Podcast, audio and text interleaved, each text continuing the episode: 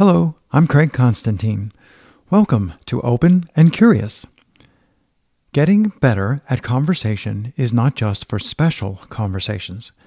To improve, we have to decide first how we'd like our conversations to be different. Improving our, and those we converse with's, sense of connection is a great place to start. In an article titled Making Normal Conversations Better, Sasha Chapin had this to say Many conversations can be nudged in the direction of openness, spontaneous complexity, and shared emotionality, and a surprising number of conversations, thus encouraged, can become quite connective. These are the conversations where you're likely to find yourself laughing, rambling excitedly, engaging in extended weird riffs, crystallizing old knowledge in new patterns, feeling comprehended, feeling loved, and generally having the sensation that you've temporarily stepped outside the walls of your being.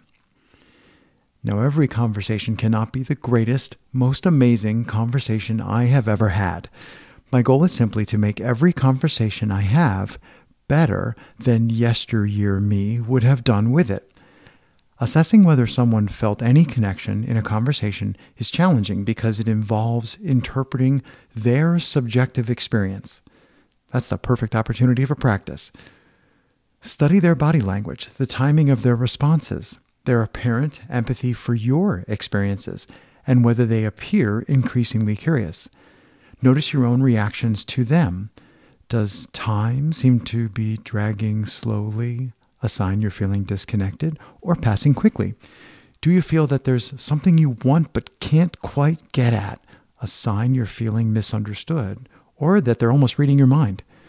Begin with exploration and discovery within the conversations you are already having, and you'll find a bounty of opportunities to tweak the very next thing you do or say.